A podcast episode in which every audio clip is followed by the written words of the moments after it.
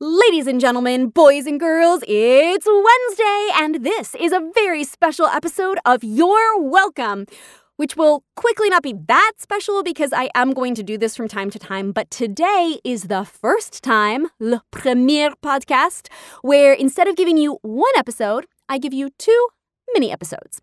This is because one, I want to be respectful of your time, and two, embrace my creative freedom and sometimes I have a topic that just doesn't require a full size pod.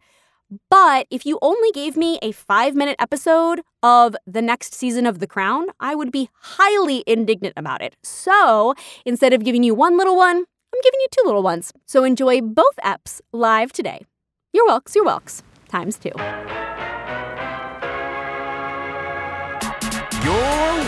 What was that? You're welcome. with Hilary Rushford. Say it again. You're welcome. in advance. All right, y'all, let's get honest here. In episode five, we talked about how we all want deeper friendships.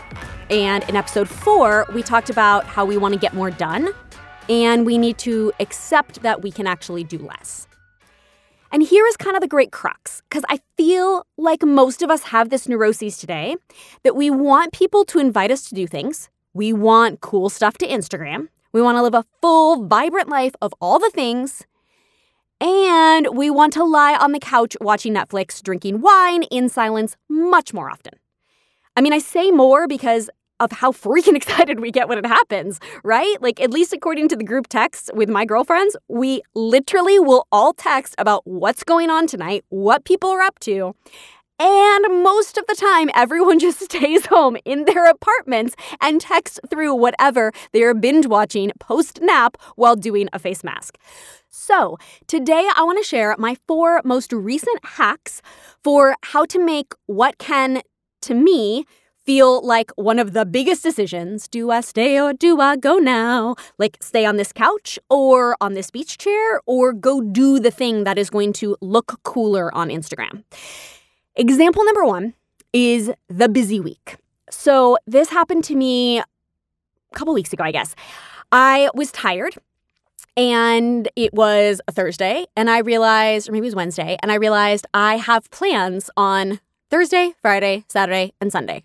I'm going to the city each of those days, which, if you don't live in New York, you probably don't understand what that means. But I live in Brooklyn, this magical utopia, and it feels like a schlep, like a big deal in my life to actually go into Manhattan, aka the city. Uh, everything that I do is within a four block radius of my house my office, my coffee shop, my optometrist, my OBGYN, my dentist, my Pilates studio. like, I basically live in the like little square that is Gilmore Girlville. So it feels like a big deal when I go to the city. So to have to do that four days in a row, that's totally out of my norm and is a lot more commuting and a lot more putting on makeup than I normally invest my time into. So I was going into the city on this Thursday night because Jeremy had gotten tickets to I honestly forget what it's called and he's going to hate that. But anyways, there's this new like structure that went in over on Hudson Yards. It's this thing you climb up. I don't know, guys. He really likes architecture. So I he got free tickets to go to this thing and everything else, uh, if I looked at the four things that I was doing, I said, what do I want to do least? What do I care about the least? And I didn't care about going to see this structure. And what I really had to ask myself is, am I going to regret not seeing this? Because that's what I thought. I was like, well, but maybe it's really cool and everyone's going to be talking about how cool it is. And they're going to say, have you been? And I'm going to say no. And then I thought, um, I lived, have lived in New York City for a million years and I have never been to the Statue of Liberty. Does that affect my life on an daily, does it affect my life on an annual basis? Does it affect my life? Never. No. Have people asked if I've been? Yes. I say no. I move on. It's fine. No one has shamed me. I don't feel like I'm missing out on anything in life. So I said to Jeremy, Are you okay if I don't go? Because he was going with other friends. I wasn't just going to stand my husband up. He was fine. It didn't matter to him. And by really working through, oh, yeah, I am the boss of my life. right. Is there anything that I can say no to? And just looking at what do I care about the least? And also, this can be a hard question because you, oh, very often our plans are tied to people, and it doesn't mean that we care about those people less. in this case, like I said, Jeremy was still going. He was still going with friends. He was still having the experience that he was excited about. It didn't actually matter to him that I went with him. It was just like something that got thrown on the calendar, as these things do. So I slowed down and said, I have a busy week. I'm going to look for things to let go of. And I'm going to ask myself, will I regret not having this experience? And ultimately realizing no. Example number two is the dream vacation.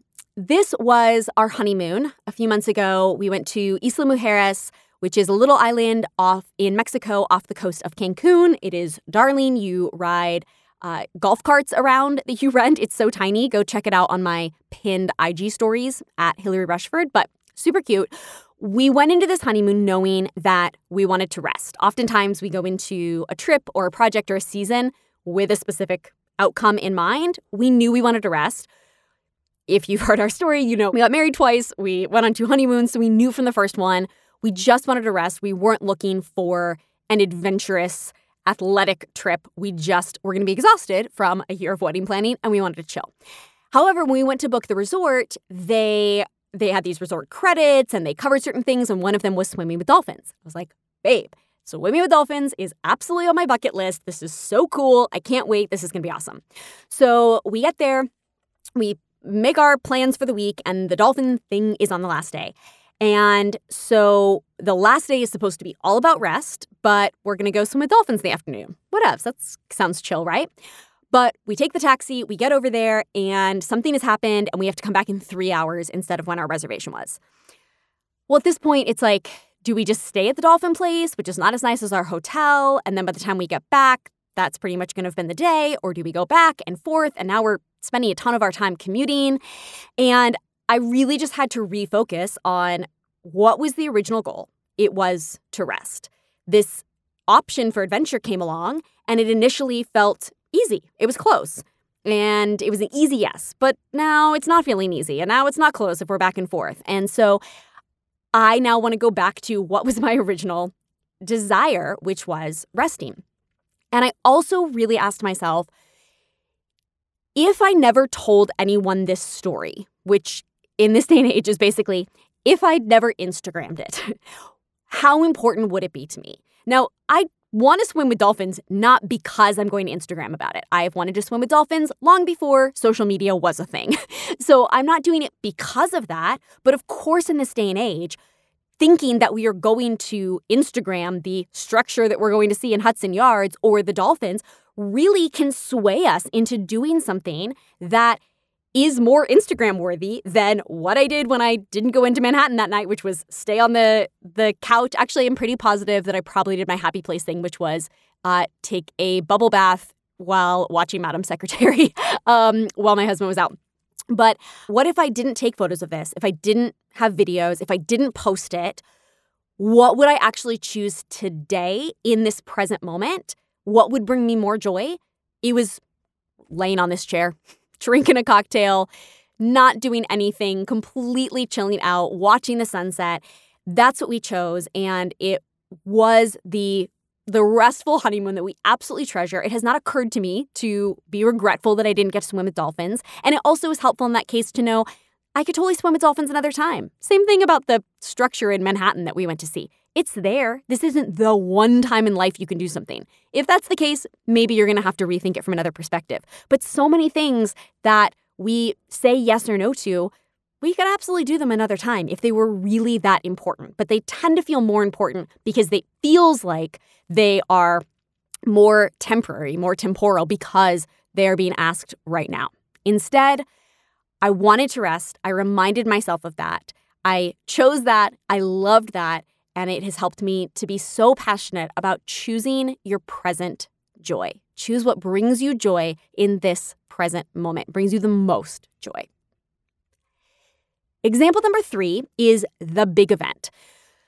So last week, I got a text from a girlfriend inviting me to a private women's mastermind with Richard Branson on Necker Island, which sounds amazing, right? Richard Branson has a private island called Necker Island. It's in the US Virgin Islands, I'm saying the word island a lot.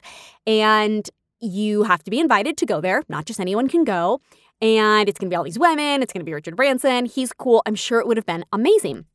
Plus, I had reached out to this friend.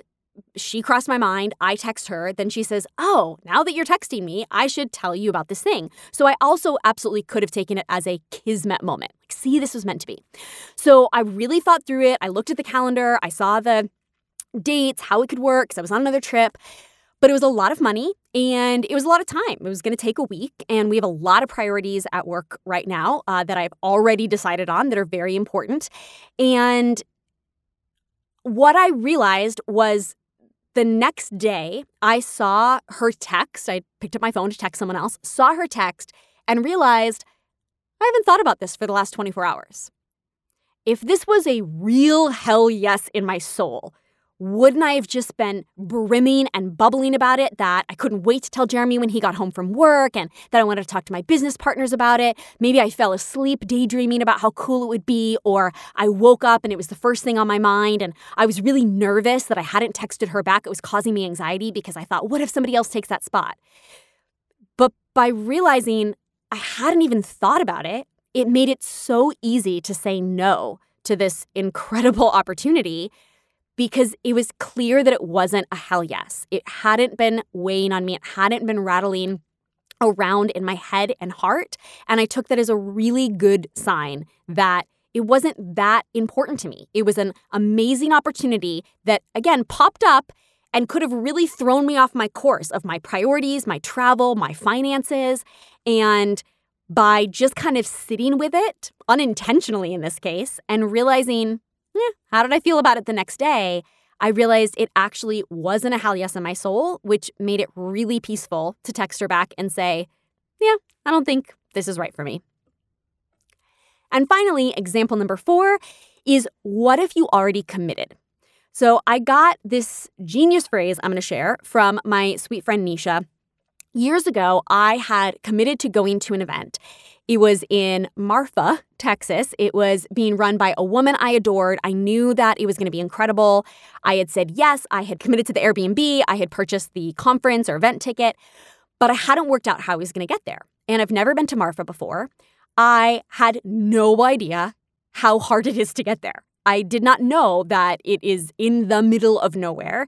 And now I'm going to this event by myself. And when I'm looking up the flights, I was going to have to get in at like 10 o'clock at night, rent a car, drive by myself for three hours, or it was going to cost like a billion dollars in order to get a direct flight. I don't even remember the details, but I just started to feel so much anxiety. I felt stuck. I, nothing in my being wanted to go to this once I actually saw the full scope, how much time it was going to take, how much money, how much effort. Um, and I felt really intimidated at the time. I wouldn't now, but this was years ago. I felt very intimidated at the idea of you know, flying in someplace late at night, having to get a car, having to navigate by myself. And I just did not want to go. And so I called Nisha in a panic. I was like, what do I do? Because I already, I already invested this money. Like I feel trapped that I, I've already invested in it. And she said, consider it the price of buying back your freedom. And I think that is such a powerful phrase because I think there is so often that we do something because we already invested money in it. And I'm very fiscally conservative. I do not just throw around money. So it would be a big deal to me to buy a ticket to something and not go, to buy an, you know, to rent an Airbnb that I is non-refundable and, and and not be able to use it. But I thought it was such a wise point that just because I had invested some money didn't mean that I needed to invest more money, that investing more money was not going to bring back that joy.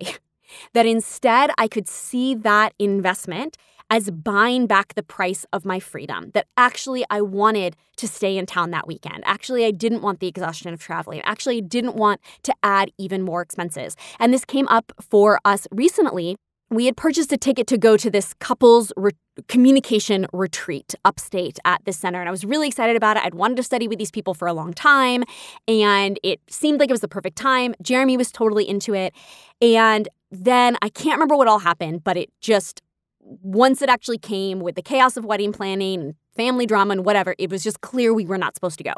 So I decided to cancel it without even thinking we could get a credit back. And then my assistant said, hey, good news, you can get a credit and you can use it for a year. I thought, oh, amazing. Here I had decided it was clear we, we shouldn't go and it was causing us too much stress. I was going to let the money go. But now we have this credit. Well, now I feel like I should use the credit. So I'm looking through our calendar for the next year. It expires in a year, and I'm finding what are the other, you know, couples communication programs that they have, and I'm putting them on the calendar. And because we are going to see our family in California, because we are going to France, we have a lot of our year planned. And there's only like two events that really apply to us the whole year. And one of them is at a time we can't do. So there's basically one option. And so I put it on the calendar and I'm like, here, here would be the option, babe. Well, it turns out that is the weekend that he's a groomsman in one of his best friend's weddings, and that is when they want to do the groomsman retreat. And it was another one of those times where I could have been swayed by, but we already spent all this money, and this is our last chance to use it. But I really had instead was able to pause and say, when I think about it, when I picture us going up there, when I picture us packing, renting a car, getting up there, all of that stuff, and I look at everything else that we have, it's not one of the top things that I'm excited about. I'm not unexcited, but in my gut, I'm not just like, oh my gosh, this is going to be amazing. I can't wait. We've, we've got to do this.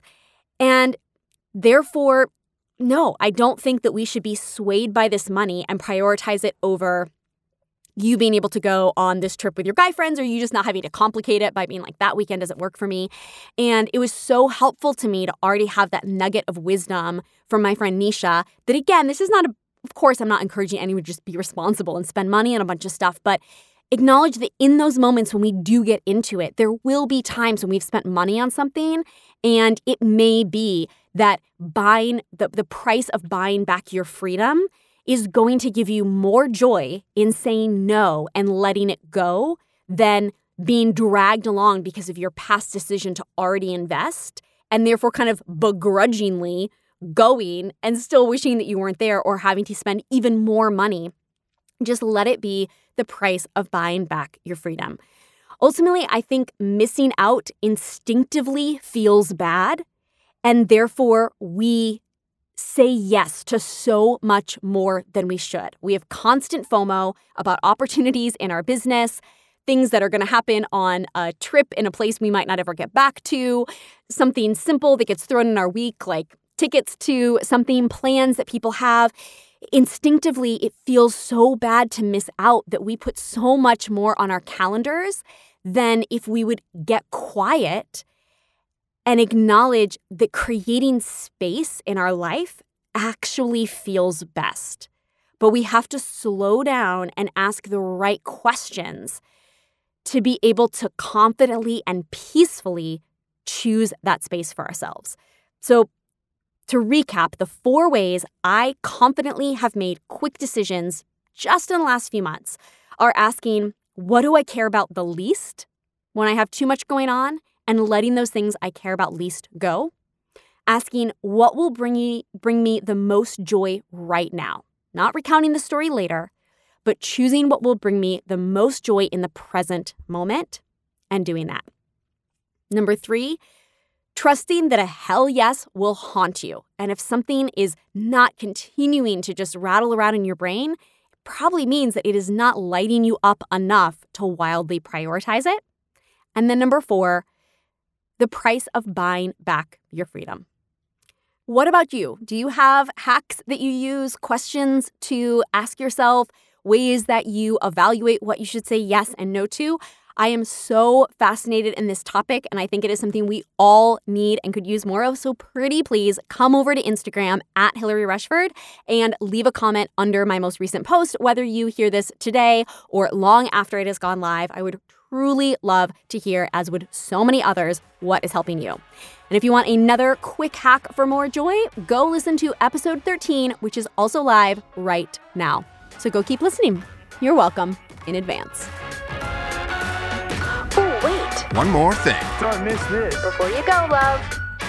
P.S. Something I'm loving lately are used bookstores. And I am not just saying this to buy points with my dad because Guys, as you know from a past episode, he still listens to quote books on tape, which he also listens to on his e phone. He literally said that one time while he was preaching a sermon. He called it his e phone. So I am not holding out hope that he is going to discover this podcast, but he loves used bookstores, like is obsessed. When the Woolsey fire broke out, which was in the neighborhood that my parents lived in, uh, live in, it was terrifying. My mom and my aunt are fleeing to go stay with my sister. And where's my dad? He's wandering around used bookstores to manage his anxiety, which was incredibly high because he has a library in our home of 10,000 books. How do I know that? Because my friend Steph and I counted when we were in junior high. Guys, if you really weren't sure what a nerd I was and how book obsessed I am, I literally counted all the books in my dad's floor to ceiling library on all four walls in the back of our house. So I have always grown up loving used books. Most of the books in my dad's library are used books. Um, but I'm here today to share a few reasons why you should be checking out your local used bookseller. Number one, coffee table books. Coffee table books are expensive. I'm looking at interior decorating feeds and saving stuff on Instagram, and there's so many books everywhere and they look cool. I love typography. Um, and also, I just want to look like a reader and whatever. They're interesting. But guys, they're so expensive. But coffee table books at your used bookstore, way more affordable. Also, it's a great place to get bestsellers and classics that you never read. So, a New York Times bestseller, something that, you know, was out a million years ago, Catcher in the Rye that you never got around to, you're going to be able to find it at a used bookstore. And also, if you want to gift a favorite book to have a friend read. This is something I've just been thinking about lately. When I love a book, I want to loan it to someone, but I also want to hold on to it because I am that person who wants to have the books that I love on my bookshelf so that other people come over and are like, oh, I read that book. Like my friend Sarah and I connected years ago because I went we'd already connected. But when I went to her apartment, I saw that she had a book called Shantaram that almost no one has read. And I was like, this is one of my favorite books. And she was like, it's one of my favorite books. And then we fell in love even more. So I need that copy of Shantaram and um, A Little Life and um, a, a, myriad of other books uh, that I adore. A short a short history of love, a history of love. Anyways, I need my favorite books on my bookshelf so that when you come over and you see them, you will understand that we are kindred spirits. But I also want to gift them to my friends so I can make a little list on my phone and keep an eye out when I'm in used bookstores. In the age of Amazon, the which my publisher friend Carrie is going to kill me if I don't point out, guys, we shouldn't be buying books on Amazon. It is horrible for authors because Amazon can control the price of books and the authors get less. So just go to your local bookstore if you really love an author and you want to support them, or if you just love books and reading, try to go to your local bookstore more often. I use Amazon for everything, and books is like the one area that I feel so guilty when I order, and I really try to make a point to go to my local bookstore.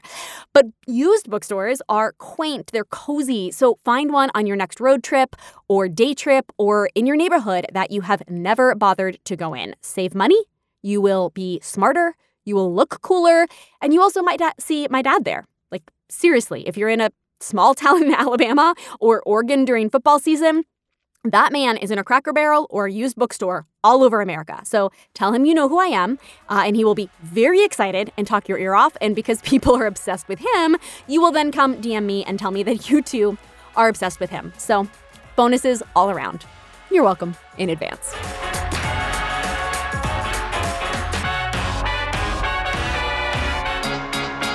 Till next Wednesday.